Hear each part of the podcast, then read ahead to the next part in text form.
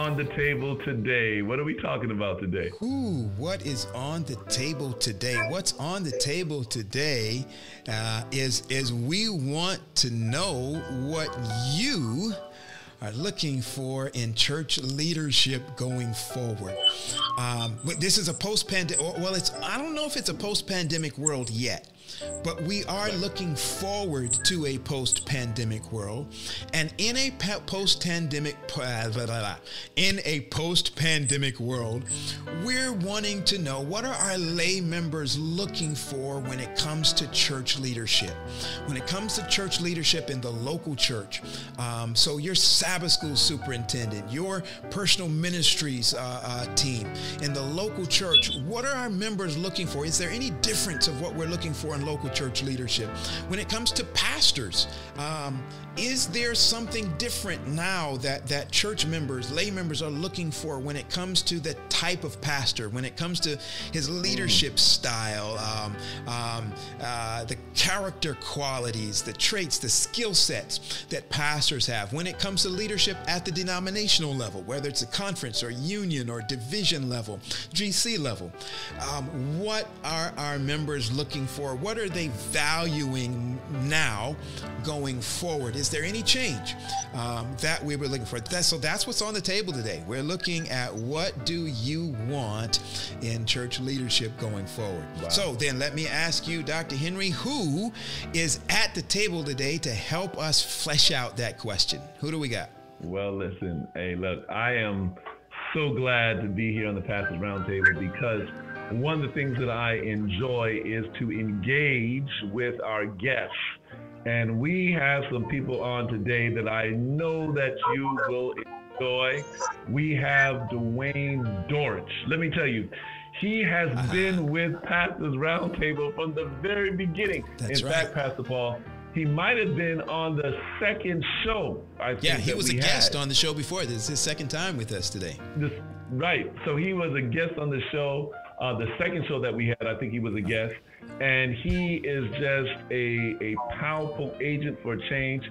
He belongs to the Seabrook Church there in the DMV area.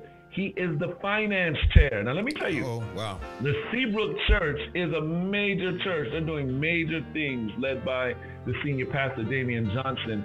And he, right there, Duane Dorch, is at the helm. That finance chair, that's a very important position, because you're able to kind of give the vision, and when the finances come in, you're able to kind of see where you're going so that you can see if you're on track with vision. So he is the finance chair there, Duane Dorch. He is for technology.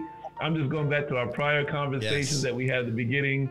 At the very beginning, he understood that technology is so important during this pandemic, at the very beginning. And so it's going to be interesting to see what has happened since then. So we have Duane Dorch. The next person, let me tell you, the next person is a dear friend of mine. I could call him my friend. When I went to Kansas City, I saw this individual there. I'm going to tell you a little bit about him. Coming to the district in Kansas City, I wanted to meet with the people there. And so he said, hey, meet me in my office. I said, okay. So I drove up to the campus, Pastor Paul. And when I parked in the campus, there was somebody on a golf cart, a security guard, said, who are you looking for? I said, I'm looking for Kirk Nooks. He said, oh, Dr. Nooks, let me take you up there. And so he took me on the golf cart, took me down into the building. And I went up to the building, and they had the secretary there. And I said, look, I want to speak to Dr. Nooks. They said, oh, come right in. And the man opened up his door. I sat right there in the president's office. I wasn't in trouble, but I sat in the president's office. Dr. Nooks is a wonderful person, was a member of my church there in Kansas City, him and his wonderful family. Right now, he relocated to Georgia. I forgave you for that, Dr. Nooks. Don't worry about that, right? Thank you. Bring him on. I'm going to bring him on. Let's bring him on. He's the president of the Gordon State College. Prophetically, we want to say university, but I'm not going to go there with him. So it's good to see Dr. Nooks on here with us today. Hey, listen, gentlemen, it is a thrill and a privilege for us to have you with us today. We're going to have a word of prayer before we jump into this topic, this very interesting topic, because I'm very curious to find out some of the answers to these questions. And we want to, again, invite our audience to join in answering. I see already there are some answers that are coming through. But let's have a word of prayer. Then we're going to give our guests just a quick minute to introduce themselves just a little bit further. You get a little bit more familiar with them. Father, we ask that you be with us now as we have this discussion in Jesus' name. Amen. All right, Dr. Nooks, let's start with you, sir. We're going to give you 49.7 seconds to just share with our audience anything that we left out of your resume, anybody that you want to say hello to, tell us a little bit more about you, what you're doing, whatever you want to say in these 7 seconds. The time is yours. Go for it. Thank you so much. Just happy to be here on Pastor's Roundtable. My good friend and colleague and pastor Dion Henry just reached out to me, and I said, of course I do it. I've been privileged to serve as an elder in the Seventh-day Adventist Church now for quite some time, and also privileged to move about. So my background and experience spans Northeastern Conference and Allegheny East Conference and Central States Conference and South Atlantic Conference. So I've been around working with several different pastors, been fortunate enough and blessed, got a family, we reside in the Atlanta, about an hour south of Atlanta. So we're happy to be here today. Awesome, awesome. So glad to have you with us. And just, wow, what a wonderful wealth of experience that you have. We got to get you down Southeastern since you went everywhere else. Come on. All right. Mr. Dorch, we just saw a chat in the text. Valerie says Duane Dorch is the CEO of Seabrook. Tell us, not only is he the finance committee chair, but also works with technology there. So I always want to feel like I need to bounce some ideas and questions off you. But Duane, we were going to give you the same 49.7 seconds. The time is yours, sir. I've been at Seabrook most of my life, and it's a great place to be. A wonderful church. We have great leadership, as you mentioned. I'm also fortunate to be involved in a couple of other volunteer ministries in the area. I've been on the board of Washington Adventist University for many years. And as well, I'm the treasurer of WGTS, which is one of the largest radio stations in the DC area. Oh, wow. It's an Adventist-owned station, and they are doing incredible ministry, particularly in this COVID period, really reaching people where they are, not proselytizing and but just reaching people and meeting their needs at a very basic level. And I'm really excited about what we're doing there at WGTS. I make my living as a technology expert, work for an internet company. So kind of having everything go virtual with the start of this pandemic was really right up my alley. So fortunate to be able to help the church in that area. But since we're talking about the topic of church leadership and the future of church leadership, I need to shout out to my brothers, Pastor Paul, Pastor Wade, Pastor Henry, for this platform that you guys have created to get us all talking about ministry and how we can be more effective both in this COVID period and beyond. I think you guys are just visionaries. The conversations that you've engaged week after week have been so meaningful and have really helped to move the needle in terms of the way that we think about ministry, the way that we can be more effective, the way that we utilize our resources to better reach, to serve our mission. So thank you, gentlemen, for what you have done and will continue to do. Oh, wow. That's awesome. Thank you. Thank you so much. And we hope and pray that continues. So great stuff. All right, y'all, you guys ready? Everybody buckled up? Go. Dr. Henry, we're going to let you go. Take us in, let's buckle up. Again, glad to have you gentlemen with us today. We want to jump right in. So look, we're talking about leadership in the pandemic, and we've taken it from different sectors, different sides. Last week, we dealt with education, but now we want to deal with the membership perspective. I'm talking about those who are volunteers, right, in the church. And so when you look at leadership, in the conference, you know, we went through this pandemic.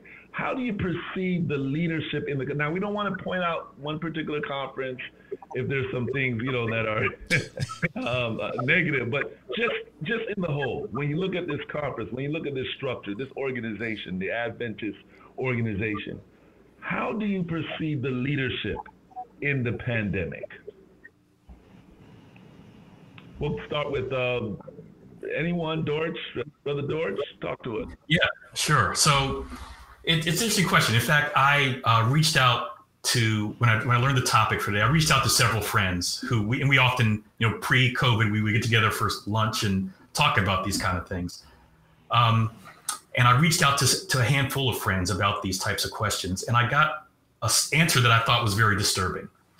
Most of my friends reported back that leadership from a conference and above level was kind of a black box, kind of a mystery.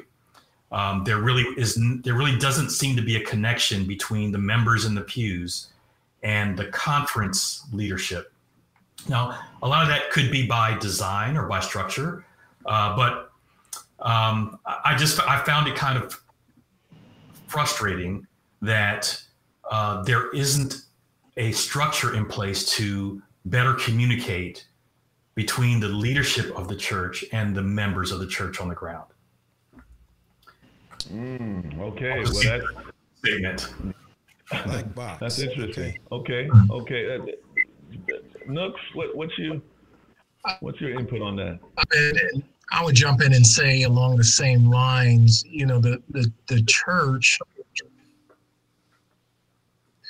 organized in a way that would seem to yield a consistent product or consistentness in how it communicates. And that's good during non-pandemic times. It's good when you have large meetings and people come together and you vote using certain rules. But during a pandemic, when you have to be flexible, nimble, you have to be able to deal with a certain level of ambiguity. You have to be able to respond and communicate quickly. I think we saw the difference in what the church needs to be able to do now versus pre-pandemic. And that's to become nimble. You know, the church can continue to thrive, but it's got to adapt for this new normal that we're engaging currently at this time.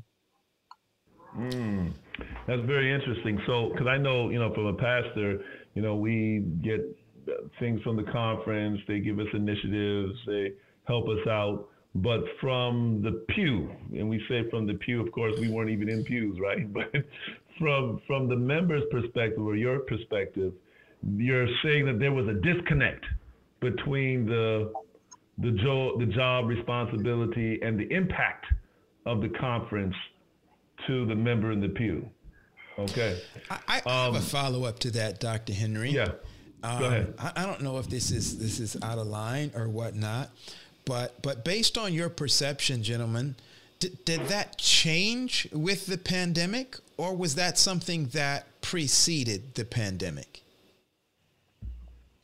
I think for me, it preceded the pandemic. Again, it wasn't a major deal. I mean, sometimes we just understood it, or sometimes we just sidestepped it or swept it under the rug. But I think we all saw or felt at certain times or places that this was not efficient. It wasn't working as it should. However, you know, the scale and the size and the depth and the breadth of the church is somewhat overwhelming for any one person to say, hey, let's change this. But when the pandemic came, that's when you started to see the cracks, if you want to call it, in our process, our communication. I'll give you a couple of examples that you could see. At the very beginning of the pandemic, when, you know, back in March of 2020, when people started to work remotely and what have you, at one point the church was saying, hey, we're going to continue to move along. We're going to continue to do this. We need to come together.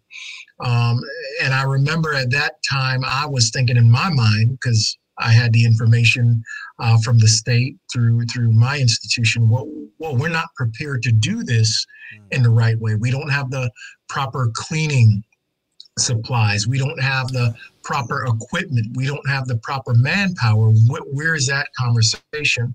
And then all of a sudden it changed to the church that, okay, we're going to shut down all the church, everyone go home. And then when we went home, now you fast forward to the sort of the end of the pandemic or the beginning. And now they're saying, well, you know, in certain conferences at least, no, we're not going to go back for now. Well, everyone else is up because we knew about the changes. We knew about the cleaning. We knew about the process. And guess what? The number one thing, we have the vaccine now. So there's an inconsistency in our communication and how we respond, how we get information out, and who is making those decisions, and how do they include the lay member. Wow. Yeah. Oh, I'm sorry. You're on mute. Hold on. I got him. All right. Boom. Okay, go ahead. Yeah, I'd agree with that 100%. I mean, I think definitely the pandemic just exposed a systematic communication issue that has been there quite often. Another example, we had some challenges at our church that required us to have meetings with some conference officials, and that was really the first time that we had some in-depth meetings with conference officials, to our board, to our church and business session, kind of, you know, trying to figure out how to get over these issues we were having. And it just really brought to my mind, and I mentioned to the conference vice president at the time, that, you know, you have a real challenge where it's perceived that the conference takes a lot from the local church. We send a lot of money up to the conference, but in return, and so in order to, you know, what justifies that investment that we're making, there's got to be a lot of communication for the members to feel comfortable, you know, with that their investment is going to good use, you know, that you're using it appropriately. And again, we're not accusing anybody of mismanagement, but you've got to be able to communicate, you know, what you're doing, how the money that we're sending to you is benefiting, you know, not only other parts of the world, as we know it does, but how is it benefiting us, the local church? These are the things that will continue to encourage the membership to continue to get them to continue to return. So I think I agree. I think it's really exposed a communication challenge that has existed, and that you know, we really have to come to a better to some type of understanding as to what the best method of communicating with the local church is. Yeah. And also, if I can jump in there quickly, this just hit me. It's one thing when the church is communicating something, if you want to call it, or Bible-based, where you have individuals who went to Oakwood, who went to Andrews to study, to understand, and provide enlightenment to the lay membership. Well, what happens when you have a global pandemic where where pastors in general did not go to school to learn about a pandemic, but you have lay members who did go to school, they're epidemiologists or they're researchers or they're other individuals with this knowledge, but you're not even asking the layman. It's the conference leadership who's getting together to make decisions, but it's on a topic they probably know very little about, or leveraging the expertise again in their congregation. Yeah, Dr. Henry, I was going to ask you about that same thing, because the reality is this. There's not a single pastor that I know or course that I know that trains pastors to be conference administrators. Doesn't exist that I'm aware of anyway, at least not within the Adventist church. So we've got personnel who are leading our conferences, but you know, it's like we're doing the best that we can. And like nobody has been literally trained to take on these roles. And now, granted, pandemic was brand new for everybody, right? There's nobody who was, prepared, all of that stuff. So there is that little elbow room. But some of this sounds like is what's, it's a communication thing more so than a knowing what to do thing. Good. All right.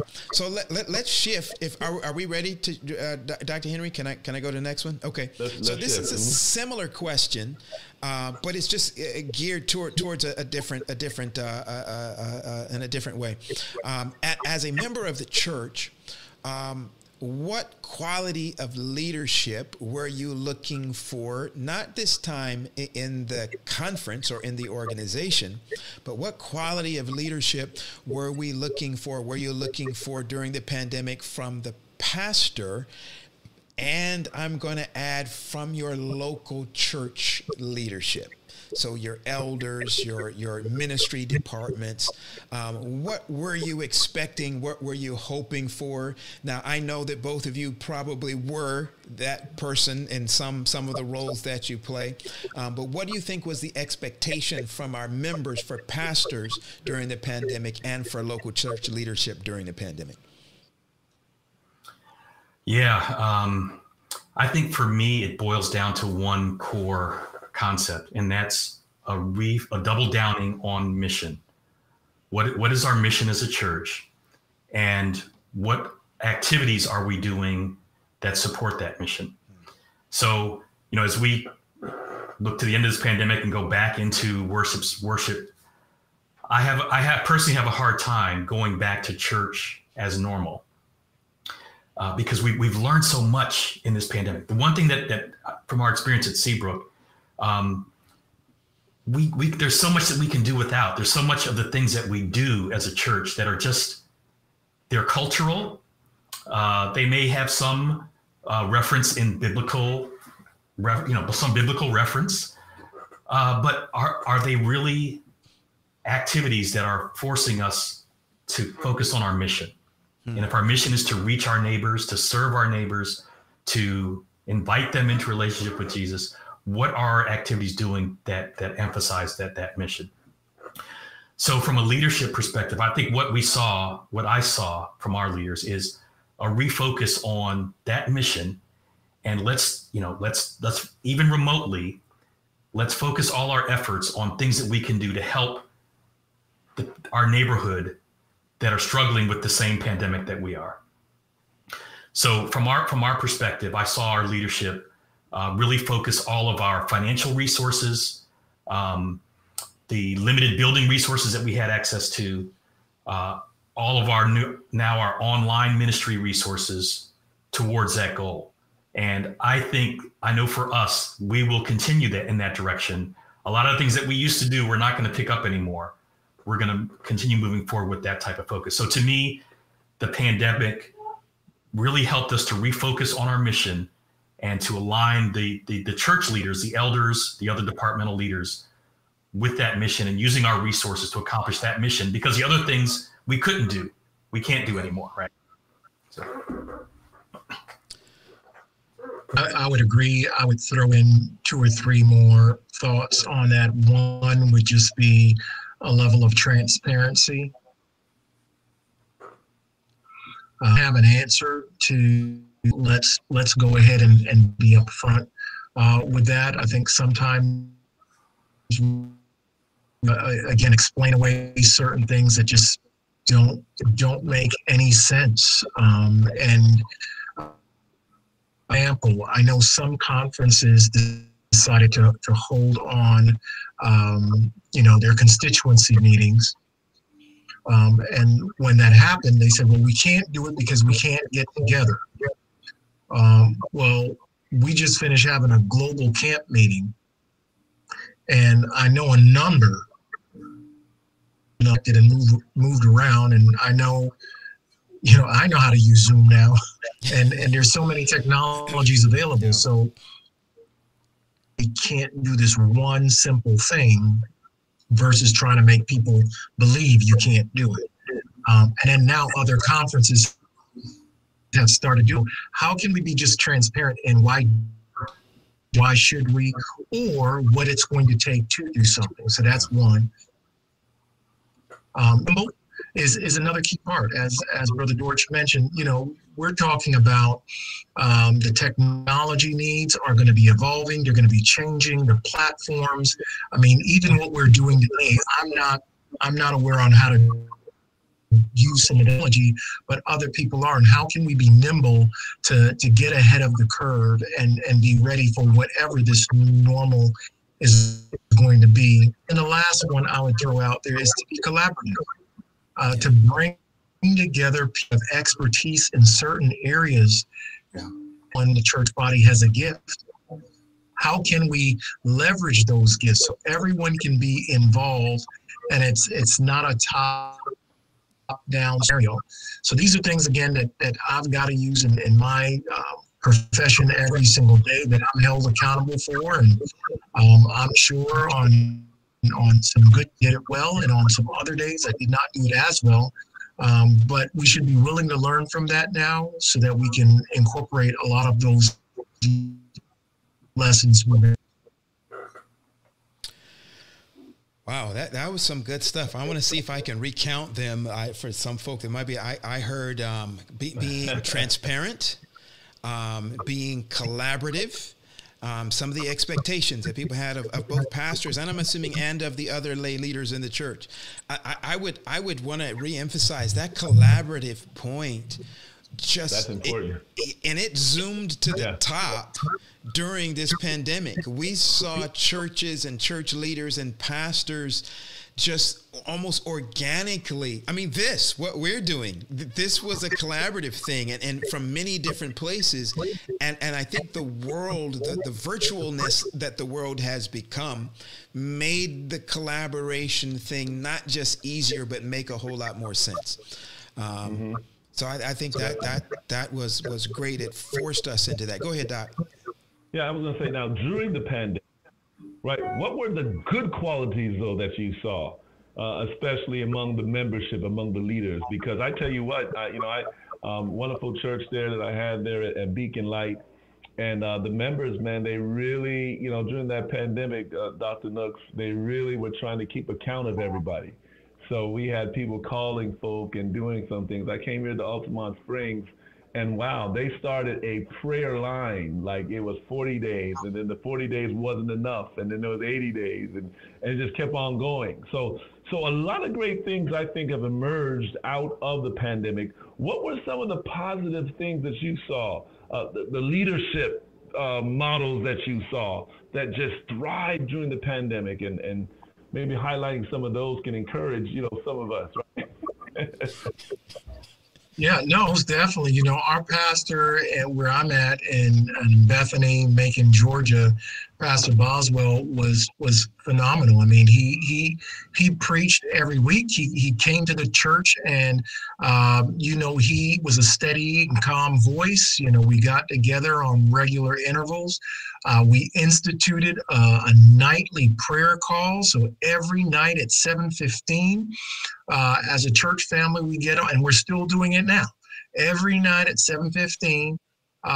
We get on the call together. We started something we call Family Connect, and every Sabbath afternoon, in fact, some of our folks are probably on this program today, because every Sabbath at 4 o'clock, we get together and we check in as a church family and just find out how each other are doing, and we give a thought. We still have prayer meeting virtually. Again, those are some of the positives. You know, we try to think about ministry in new and different ways. We invested in technology that we probably weren't going to invest in as quickly or readily, but we were able to do that with some of the cost savings, if you want to call it, pandemic, that you weren't running all of the lights, or you didn't have the water bills or what have you at the church. So the Lord blessed us, and some of us are more connected. And I say this because, as you all probably know, some people did not connect as much, and that's something else we need to look for in the future. But on a positive note, group work that we did was very impactful and powerful. Our investments in technology and our ability to come out of this now saying we know the work needs to be accomplished in a new and different way. And that's what we're focused on now. Wow. Yeah, I would agree with that as well. At Seabrook, we've done implemented something that we call growth groups, not a unique concept. We certainly didn't invent it, but it's something we've been doing for maybe 5 or 6 years now. We've grown, and these are small groups, 10 to 15 people to get together once a week over an 8-week period to have Bible study. So we basically replaced our Wednesday prayer meeting with these growth groups that would happen before the pandemic in someone's home or at the church. Every night of the week, there was something going on. Since we had this structure in place already, thanks to our discipleship pastor, Pastor Munoz, some of you guys may know him, the leadership doubled down on this growth group concept to the point where over the past year, we had over 30 different sessions, 30 different growth groups that are happening. Wow. Wow. Our enrollment we have almost 500 people enrolled in growth groups throughout the week.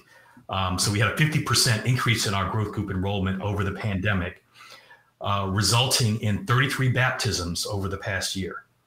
So we've had more baptisms during the pandemic year than we've had in any other year that I can remember. Whoa. Okay, whoa. I gotta pump those brakes right quick. Okay, wait. Hallelujah. So, okay, wait a minute. So, how many growth groups were there again? This semester that's just starting now. We're starting a new semester this week. I think we have about 30 different groups that are 30 different groups. They're about 10 to 15 members per group. Is that? That's right. And they meet for 8 weeks at a time. 8 weeks at a time. 8 weeks. 1 hour per week. And you've had out of those groups, you said how many baptisms during the pandemic? 33 baptisms so far over the past year. Just from the growth groups. From the growth groups and this type of, and we talk about discipleship, this is how discipleship works. You get people, hey, you invite your friends. It's an easy format. We're on Zoom or we're at our house back before the pandemic. Yes. It's an easy way to connect with people. So there was, wait a minute. Okay. I got it. So there was, there was no tent meeting. No, you didn't have to rent a hall. How about advertisement? What about ads, bringing in a speaker? You didn't have to pay to bring in a speaker and Bible workers. No musicians. Stop it. Oh, wow. So, what was the evangelism budget? Be nimble. Wow. Yeah. So, I just applaud the leadership of our church because they put this program in place before the pandemic. So we had a system, we had a cadence for people to connect and to feel, involved in the church, and it's just escalated throughout the pandemic. Yeah. Let me ask a question here. Talking about the pandemic, talk about what was done during the pandemic that looked successful. I'm gonna pose this question to Dr. Nooks here. And Duane Dorch, you all been in church a long time. You know how the system works. You know the nominating committee. We have several different offices that's been going on for years. We have these departments for years. We've just been having them, and sometimes they're not even in use, but we have them because that's what we do. What are some of the offices that you would say need to probably be reshaped? Maybe some departments that we have in the church that need to be merged. What would you say? I know it's off script, but I want to get, when we get the opinions of those who volunteer in the service of God, sometimes we will get a transparent answer, no one could fire you really. Right? So, what are some of those offices that you would say, hey, they probably need to merge, maybe refocus? Let's talk. Okay, we on mute. Okay, can you hear me? Yes, I can hear you now, yes. Oh, okay.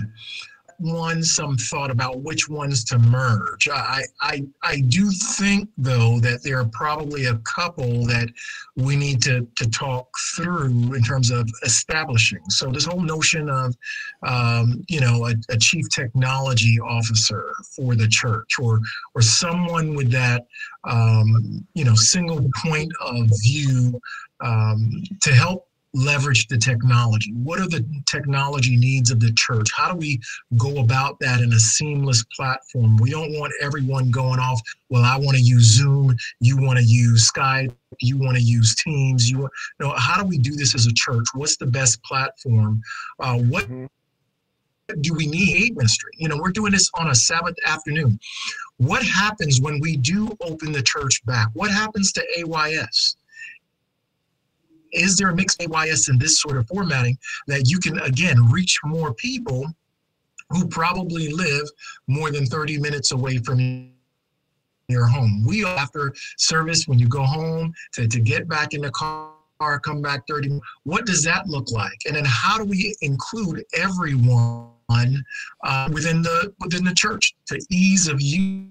So I would think that churches need to rethink and who would that be, or what would that role be, and how important will it be, if you want to call it the minister of music. Right now, that minister of music role is really key, or another role, but I think this church over time is one of the key roles in the church.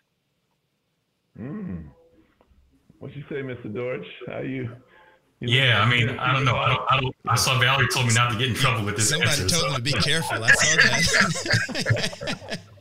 and I've been looking to get fired from some of my jobs for a long time, so I'm happy to get fired. But my friend Leslie Bridges looks at it this way: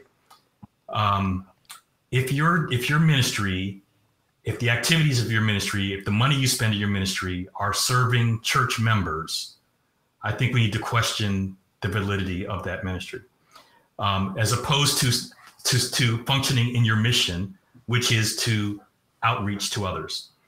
I kind of mentioned this in the cultural comments that I made at the beginning. I think a lot of our activities are country club activities. Wow. And there's nothing wrong with socialization and getting together and having that family, but if that's all we're doing, and if that's what we're spending our budget, for couples ministry or singles ministry or whatever it is, and we're not fulfilling the mission of reaching out to those that don't have this family, this love, this message, we're missing the point. So, and again, that's one of the things that we're trying to reevaluate as we go into a budget season for post-COVID. What is this ministry doing to reach our mission of evangelism? The devil's trying to cut me off here. They found you. No, yeah. Go ahead. I don't know that there's any one thing that needs to go, but I think everything needs to be reevaluated with that lens. And I agree with Dr. Nooks in that there's some new things that we need to add. There needs to be a social media ministry. A lot of, and you want to get your teens, you want to get your young people involved. They know Facebook. They know IG. They know all the platforms. The young folks, get them involved. Yeah. Some of the young folks say, we don't know Facebook. Facebook is for old folks. Right. They don't know Facebook. We know TikTok, though. We know some of the other stuff. Hey, but listen, I would agree with you 1,000% that it's not that we need to get rid of singles ministry, but the reality is that there are single people in our neighborhoods, in our communities, that when we do singles ministry events, that when we do family ministry events, that our invitation shouldn't just be going across the street to the other Adventist church in town. It should be going across the street to the families that are in our neighborhoods and in our communities. And so those are tweaks to things that we already have that can just make mission move from the back burner to the forefront. I agree with you 1,000% on that. Mm-hmm. All right. Okay. All right. So as far as the local church is concerned, What should we pay particular attention to when leaders are being put in place? I saw somebody put in the chat, I think it was Chaplain Torres or Evelyn, put in that one of the things that needs to be revamped is how we select, let me see if I can find that again. Where did it go? How we do nominating committees, how we select, there we go, there it is. The process and procedures of nominating committees needs to be revisited and revised. I heard when Chaplain Torres was with us about a month or so ago, Dr. Henry, I remember he pitched something. I don't remember what he called it. We got to bring him back for that. You got to bring him back. Yeah, he may want to come back right now. He was ready to go that last time. Remember, we were on the show. He was talking. We brought him in right there and then. And that's right. He went at it. I saw his wife put in the chat that he's driving right now. Oh, he's driving so now. Okay. But it was some methodology of putting everybody to work. It was something along that lines. It was outside of the traditional nominating committee. That if you're a part of the family, if you're part of this membership, we're going to find something for you to do. We're not just going to nominate and whoever gets nominated is nominated and whoever is not is not. No, everybody's got something to do. That's what I was taking away from what he was saying. But for our question, as far as the local church is concerned, what should we pay particular attention to when leaders are being put in place? Leaders for departments, et cetera, within the local congregation. We may have touched on that, but let's dig a little deeper on that. Dr. Nooks, let's start with you, and then we'll move to Duane. Certainly, as you mentioned, different ways of going about this nominating process. I was fortunate enough to be at church in one of the places where we did just that. It started with an interest. Well, excuse me. Before that, it started with a spiritual gifts, and everyone. We went through the spiritual gifts seminar. I think there was a sermon on it. Everyone received the survey handout. You were able to fill in, and at the end, it told you what your spiritual gift was, or which ones they were. And then following that, there was an interest, if you want to call it, inventory put out for roles within the church that were based on those particular spiritual gifts. So now you could say, hey, I'm making it up. If my spiritual gift is helping others, maybe I would be good at being an usher, which had that function in it. Or maybe I would be good at visiting the homeless, would have, that structure in it. And the church was expected or encouraged, rather, to fill out this inventory. And that's what was collected, put together, and a committee. With trying to get 100% of the members who filled out the paperwork and involved. And if we do it through the popularity contest, you remove all of the sort of past conversations or arguments, and you're doing it based on something tangible, an outcome that's spiritually based. And then once people get involved and are activated, their happiness and their connectedness and engagement towards that congregation increases. And just like in higher ed, the more the student is engaged on campus and happy, likely they will continue on to be at your institution and eventually graduate.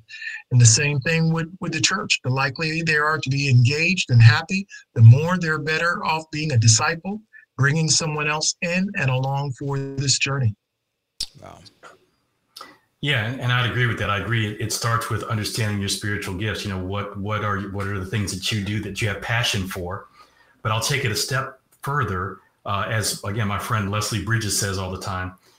You got to be able to then connect that spiritual gift to the mission of your church, which is outreach. You got to use that gift in connection with outreach so that we're all working for the same goal. So, and that's the combination. And it doesn't necessarily mean that you have to be the front person. Perfect example at our church. We've got a communications director, Crystal Chalaya. She hates being in front of the camera. She's great in front of the camera. But the work that she does behind the scenes in terms of all of our graphics work, all of our promotional work, we couldn't do what we do without that type of involvement, that type of giftedness that's used to accomplish the mission. Tell me her name again and her email. That's okay. That's okay. We got her busy. Yeah. Wow. So let me say this, and I know that we're assuming. I think the best thing is, and that is that people, we're looking for spiritual people, and I say that because of this. By the time I got to college, I had taken so many spiritual gift inventories, so many personality tests, all of those things. I knew that if I did not want to do a particular job, then I was going to answer these questions this way. I knew that if I did want to do a particular thing, that this is how I was going to answer it. And this was going to be my proof that I was fit. I was the one for this role. See, I've got proof. And so in the end, still, people who are sold out to say, God, I want to be used by you in the way that you see fit. And an integrity that comes along with that. Those are all going to be great things that we're looking for. Those of you that are in the chat, what are you looking for? Just a kind of a reset right quick. Today on the Pastor's Roundtable, we are talking about what are you looking for in leadership in the church in a post-pandemic world. We know that post-pandemic is coming. We're we're almost in a kind of sort of post-pandemic, but when it comes to church leadership at the local level, at the pastoral level, at the denominational level, that's what our guests are joining us today to talk about. What are the members, what are lay persons looking for when it comes to choosing and selecting leadership going forward in the days ahead? And we are joined by Dr. Kirk Nooks and Mr. Duane Dorch, and we have just had a wonderful conversation so far. If you are just joining us, you want to go back to the beginning of this show, you can check it out in the YouTube channel or on the Facebook page and just watch it from the beginning to see what we have covered up to this point. Dr. Henry, we'll turn it back to you. Where are we going from here? Well, listen, look, I got a question for you all. I want you to hold on to this. So listen, if you were in a position to interview leaders for your conference, right, what would some of those issues you would explore with your potential employees? So again, you're interviewing leaders for your conference. You are in that position. What are some of the issues and characteristics that you would like to have in that potential employee? Yeah, I would say I'd like to understand their vision of post-pandemic ministry. Okay. I was so we're fortunate to have a new conference president here in our conference that is a former pastor of the Seabrook Church, and we're just very happy, proud of him, Pastor Charles Tapp. I was in a meeting with him a few years ago, and he was asking the question, why are we still investing in churches? Why are we still investing in church buildings? Again, at this point, he's a pastor of a large local church, and his question was very shocking to the people that were in the audience, which were mainly church leaders.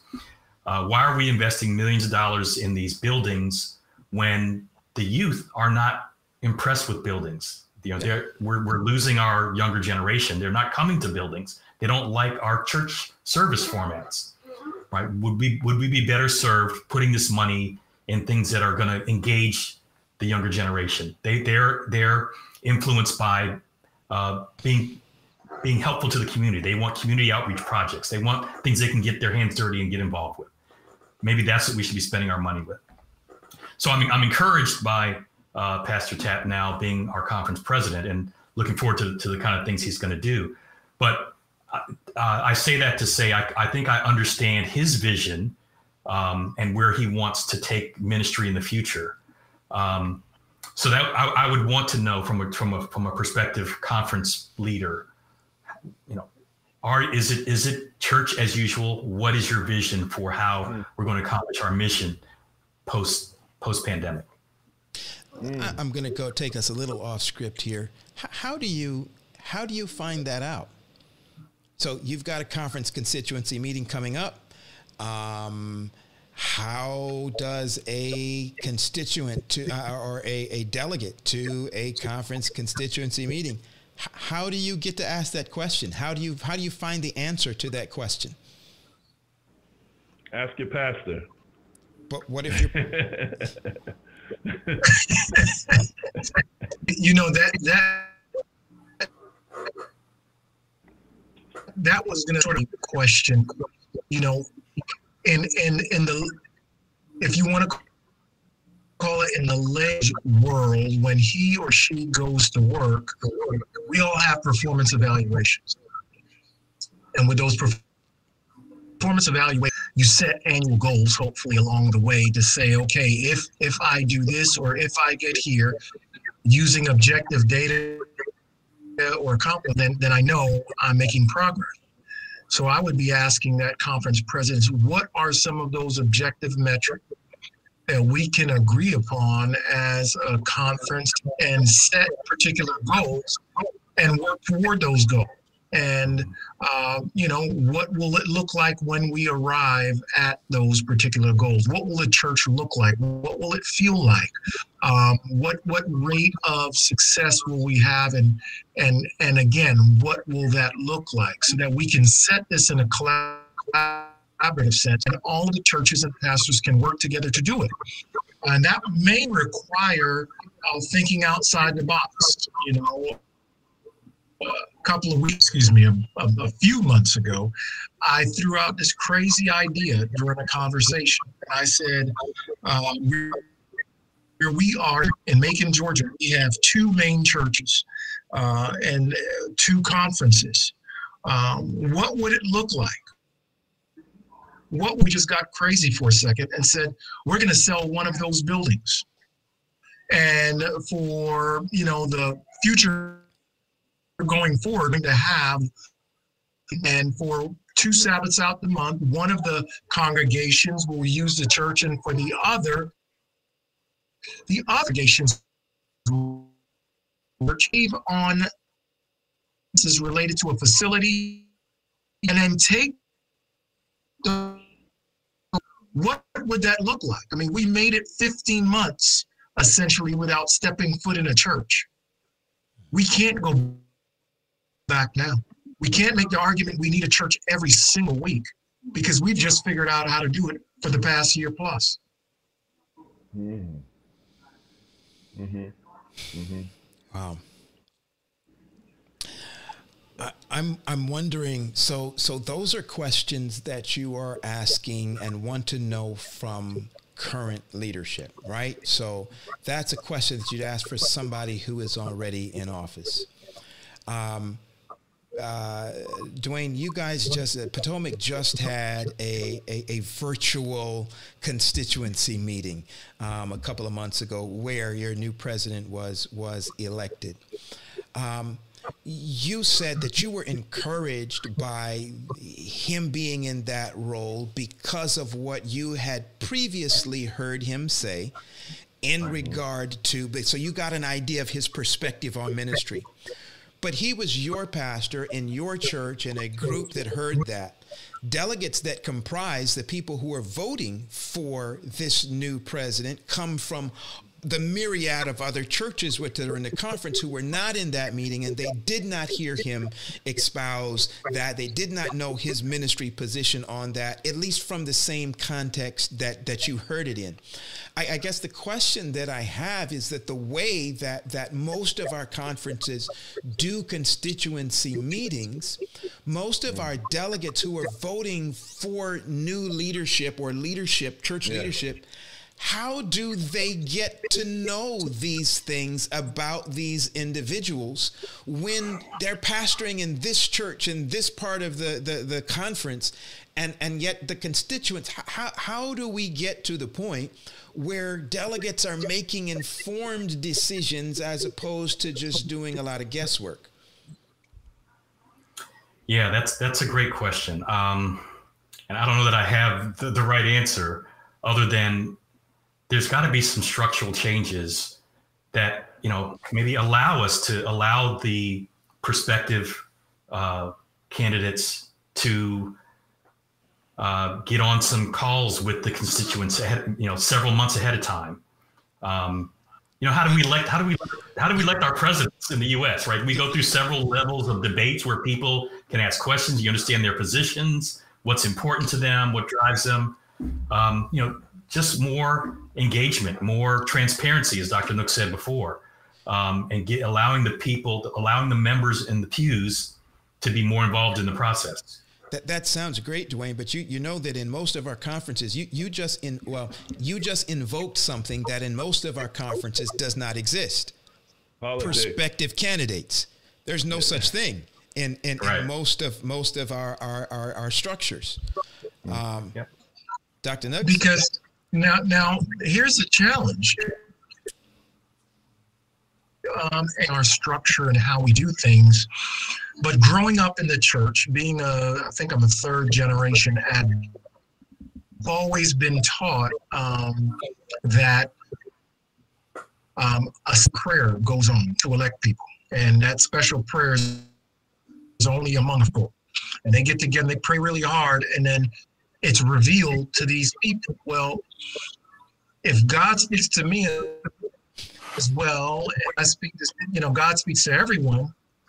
If indeed we have the information, then allow God to use the body of people. So if there are 2 or 3 people who are willing to serve in this role, they're willing to serve. So again, we're trying to take the politics out of it, but I'm willing to serve as president if you would have me. I believe I have the spiritual gifts, and my brother here is willing to serve, or my sister here is willing to serve. Then all 3 of us should be able to hold a 30-minute conversation via Zoom or something else, answering questions. And after the membership listens, we all collectively pray, and then we share, we vote, and with that, allow the Lord's will to be done. But again, it just feels and seems that it's only a special group to get these answers. And that's somewhat disappointing because, again, we need to be able to evolve and understand that politics can play out, among the highest levels, even when, you're not the one trying to have that. I hear you, Dr. Nooks, but that sounds way less spiritual than taking some sticks and putting them in a box and seeing which one buds by the morning. I don't know about it. hey, listen though, but Pastor Paul, I guess what our constituents are saying is that something has to change. You have on one side, like if you ask who wants to be president, if you have a conference of 200 pastors, maybe 100 pastors' hands will go up. I don't know. That's a lot of candidates, right? But something has to change, right? Something has to change so that we can at least know, from what I'm hearing from our membership and even pastors, so we at least know who, what the vision is, instead of being in the seat and then now we learn the vision. I think that's kind of, challenging at times because the vision of the person in the seat may not be the vision of the people in the pews, right? So something has to. So let me ask you this. In our organization, and I may be going off a little bit here, and we'll probably come on back. We have several levels of our organization, and we've had several shows on these different levels of organization. We have the union, the conference, the union, and then general conference, and the division is the general conference operating on that area of the world. During the pandemic, and this might be related to the last question, but during the pandemic, we talked about leadership in the conference, that, the collaboration in some of the conferences. Of course, some conferences did well, Some conferences were able to probably, reach over that gap and really communicate with the members. But as far as like the union, as far as the division, what impact do those other areas of administration have on your local church during the pandemic? Did they have any impact as far as you know? There might have been some things that they've done where, you didn't know, that help the church. But as far as what you know, based on the pandemic, what areas did they have an impact on the local church during the pandemic, as far as you know? Union, division, general conference. To be fair, I'm sure. I want to think positively. I'm sure they had some fact or positive influence, but practically on the day-to-day, I am not aware of any impact that they had. But again, I want to think positive, that there was something there. Again, the communication breakdown to articulate this is why or this is what happened. So I want to think positive to say yes, but I did not personally see or feel or hear anything specific.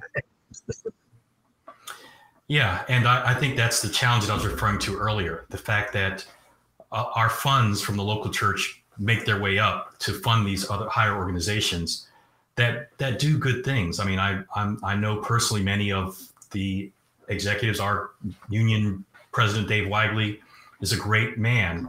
The challenge, though, is communicating what they do to the members in the pews. Just looking at how our conference budget works, about 28% of our conference budget goes up to support the union, the division, the general conference. That's a lot of money that could be very well used in other ways at the local level. Not to say that it's misused above, but there's a lot of layers. There's a lot of overhead, and I personally feel that the church is going to struggle to fulfill its mission post-pandemic until we get this structure to be more relevant and more efficient, so that things are driving back, resources are driving back down to the local church. I know early in the church's history, there was a big push to spread the gospel around the world, right? So I understand how a lot of these resources had to go to, far off countries, far off parts of the world, and there still is a need. But, I live in the United States, I live in the mid-Atlantic region, and I know the need here as well. And there's a great need, just as there is in every other city in America. And I know how we struggle to keep the local church afloat, to maintain our buildings, to do other things. I think that the biggest issue, as Dr. Nooks said, is a communications issue. But secondly, I think we've got to talk structure. We've got to talk efficiency. And kind of reformatting our financial structure so that we can direct resources to the local level more efficiently and effectively. So let me ask this too. So and again, from what I'm hearing, we're not saying that they did not impact the church. We're just saying that you don't know of the type of impact that they had on the church because you haven't heard anything from that side. Now they would say, we're sending out maybe the e-newsletter, North American Division e-newsletter, or there's the review. What are some of the other ways that communication can be that gap, that lack of communication can be filled, so that the members in the pew know exactly the impact of the conference and the division. One thing I would say with the United States government during the pandemic, if someone were to ask, well, what did the government do for you? Well, the stimulus check, we received the check, right? So, in communicating with some of my friends about some of these issues, there are lots of things that can be done. So one thing I'll give the conference credit for is talking about PPP. They did apply for, our conference at least, did apply for PPP loans and now grants for a lot of our institutions. We had a early learning center, daycare center, right? All of our employees, we were able to hold on to all of our employees and get them paid because the conference applied for that for us. Now, we didn't know that. We started applying for it on our own, and they slapped our hands and said, no, we're doing it. Well, we didn't know. But anyway, that's a whole other story. So there are some things that I'm sure that they are doing. But to Dr. Nooks's point, a key thing that we all struggled with during this pandemic was technology. We all had to move from in-person services to virtual. Some churches that had expertise in-house have done very well. Most others have struggled with, 100 people on a Zoom call. The low-hanging fruit. Let's gather our best technology leaders from our local churches, and let's put a package together that all of our churches can use during this period. Things like this are things that should have been done, that could be done, to utilize the resources that we have and spread them across the conference. And then with the communication, I'll give it to South Atlantic. We've had several town halls. The president has, hosted. I think altogether there are probably town halls, and he did it, providing updates and letting people know where we were. They also, the conference provides to certain families who were in need. They just needed to fill out an application. Now, if that was done in association with the Southern Union or the NAD, then again, we were not aware of it. It just came from our conference office. So it should have been made a bit clearer. The union could have held a town hall at least once or twice. Again, if they did so, I was not of it. So, but just to get on to share their role or how this is. I think the North American Division, I think a couple of weeks ago, did put on a coronavirus program that was very well done. The information helped, but that would have been really helpful very early on in the process when there were a lot of unknowns. Now we're getting ready to come out of the cycle. We're only talking about the pandemic, but don't forget all the racial, conversations. And we have not unpackaged that as a division. We have not unpackaged that as a union. We have not really unpackaged it as a conference. So although there's the pandemic, there's all the layers over the past 15 years we've not really addressed. And maybe that's an opportunity for the division to say, look, we're going to address this in a different way moving forward. Maybe those are some additional positions that need to be a diversity officer. We have a number of those in higher ed now. I mean, is there such a thing? Mm-hmm. At the division at a Southern Union level. Yeah. So, Dr. Henry, I was going to, at your question, what could they do to communicate more? I was going to say, they could come on programs like this, like the Pastor's Roundtable, and communicate. And as I was saying that, we would be remiss if we did not mention to our audience today, on the heels of this question, that about a month ago we did have the president of the North American Division on the Pastor's Roundtable, and he shared with us something that at least Dr. Henry, you and I knew, but we, not many of our members knew, that the division had a stimulus package that they sent from the division down to all of the 53 conferences within the North American Division and the territories. That was to the tune of, I think it was between $5 and $7 million, something like that, $10 million. Granted, by the time you break even $10 million up among 53 conferences, and then those conferences have to break that up among how they're going to divide that up. But that is something that did happen from the North American Division. I don't know if there's any further plans in place, but we would be remiss if we had this conversation and did not share with our audience that our division has taken steps to try to help along the way. But communication, it was in printout in the Adventist Review. That was, information that did go out in the main channels. But again, not all of our members knew it or had access to it along the way. Now let me say this one thing too, and this is from a layperson's perspective, and we don't want to sound, you know, ungrateful here. We appreciate the stimulus. We appreciate the support, the financial support for the local churches. Our church is one of churches who benefited, so we're grateful for it. But we don't want to get this too sideways. You know, the money did up. So the money went up, and all it did was come back down in a different form.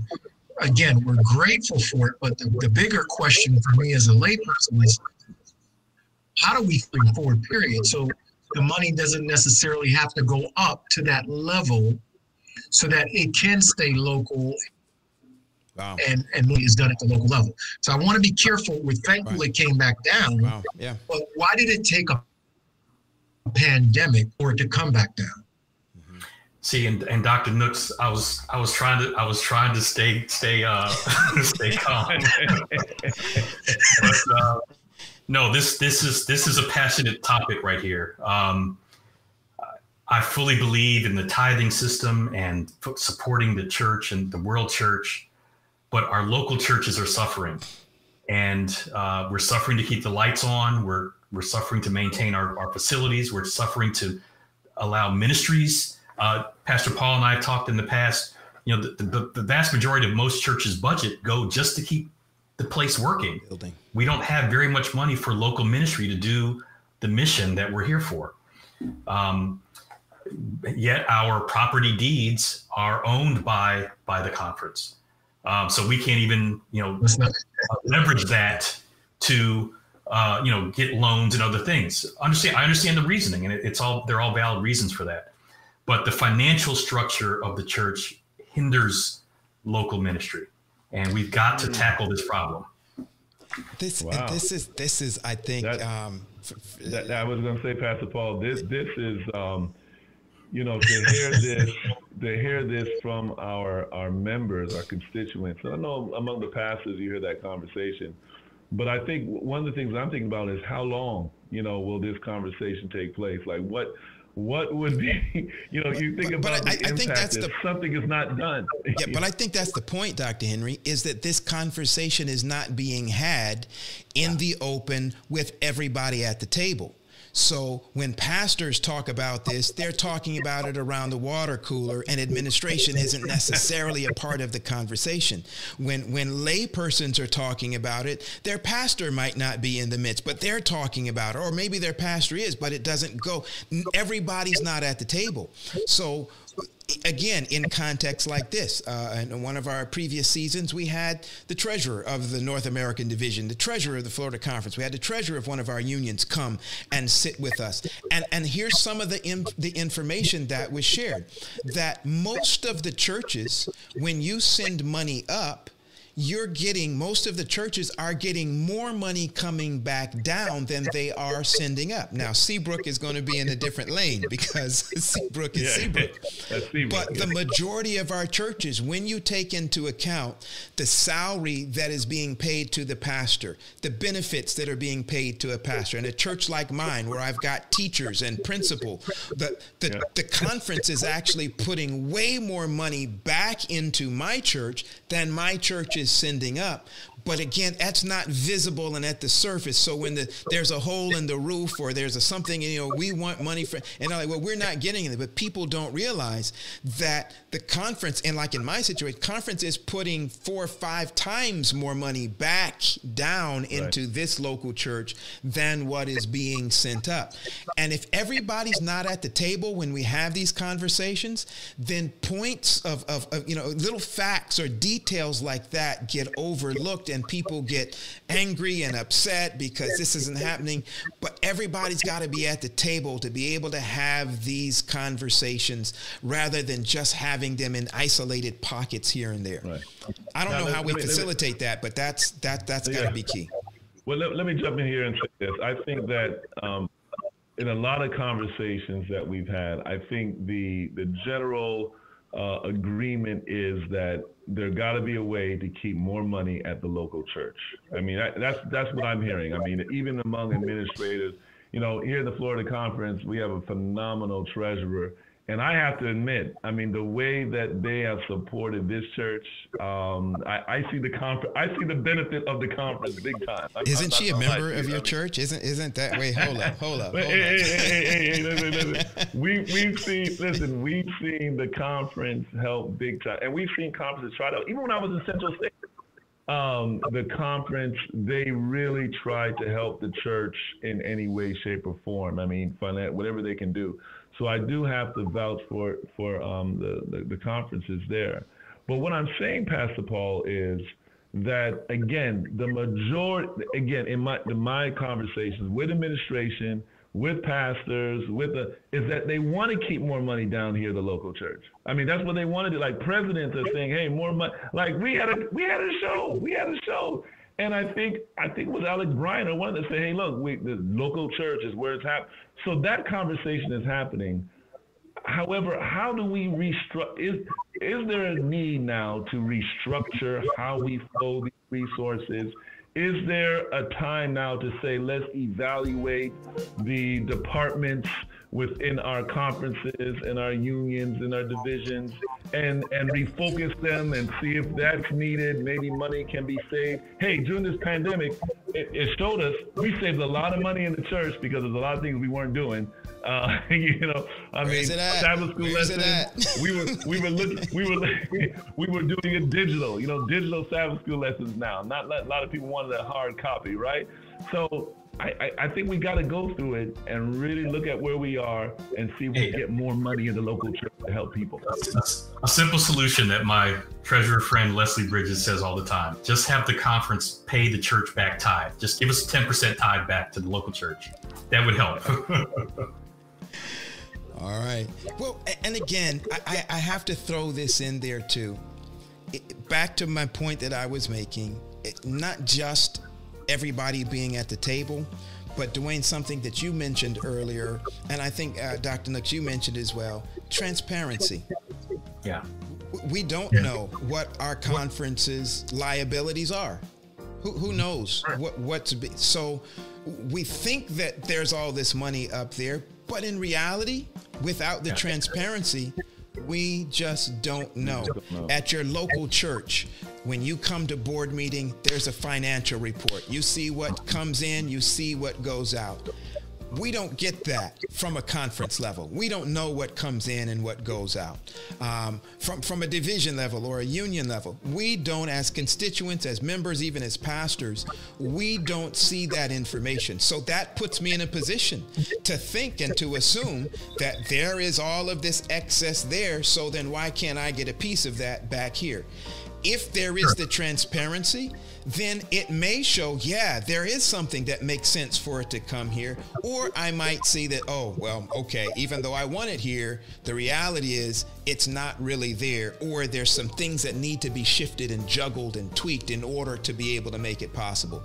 And the reality, again, somebody mentioned it in the chat, I think some of you guys mentioned it, that sometimes when that transparency exists, there's going to be skill levels in the pews, among our lay, that are going to be able to help us come up with ideas and designs and structures that may more accurately fit the context in which we're doing ministry right now.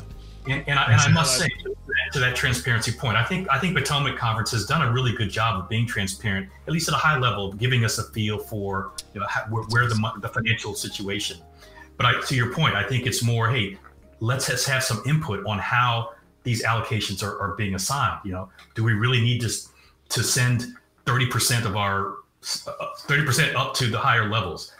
Do we need to spend so much on administrative activities or other things? So. I want to jump in here, Pastor Paul, real quick. Listen, I want to say this too.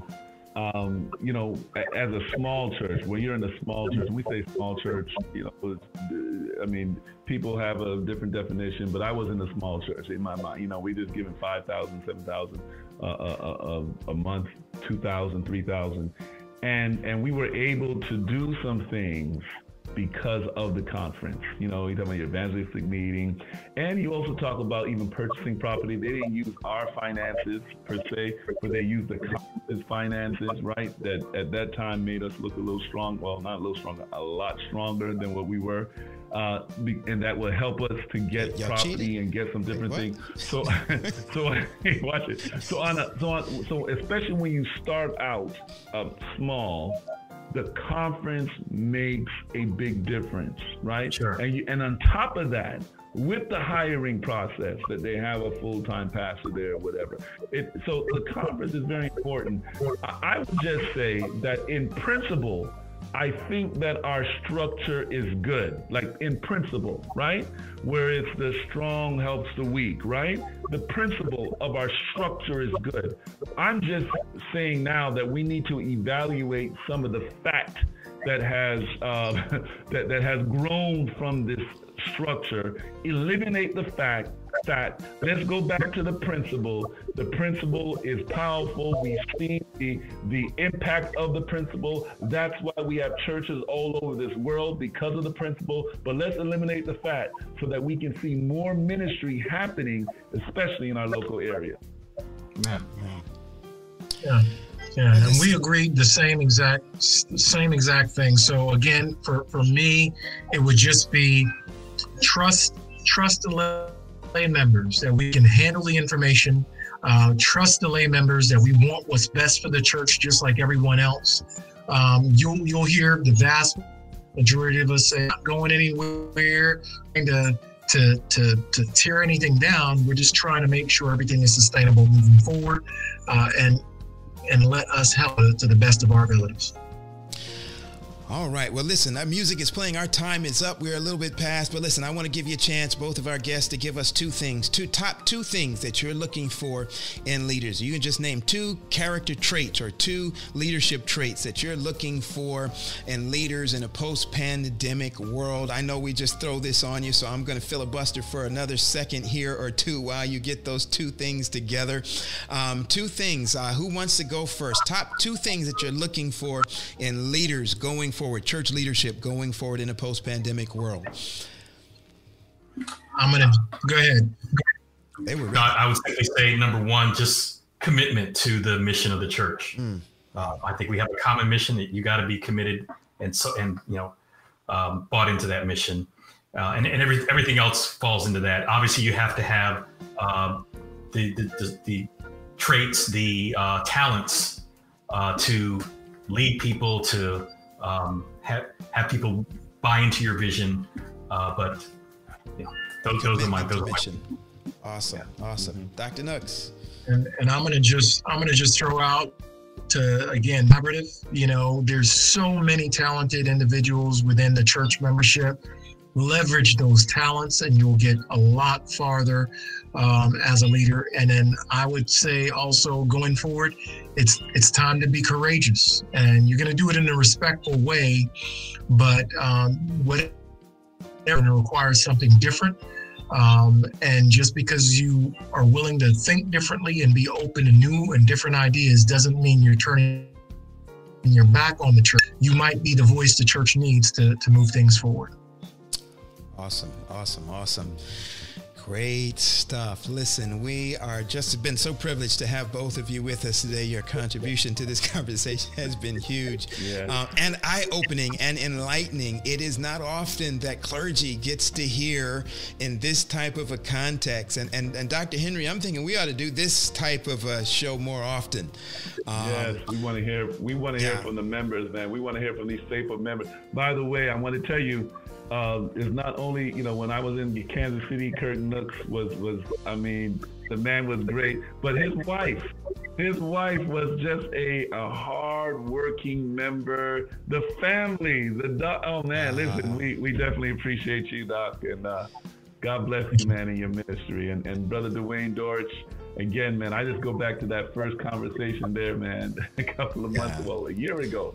And how excited you were about the program, and then the valuable input that you had when you were on the show, and to see that you're still doing ministry strong, man. It's a blessing. So we're looking forward to see what great things are coming out of the Seabrook Church.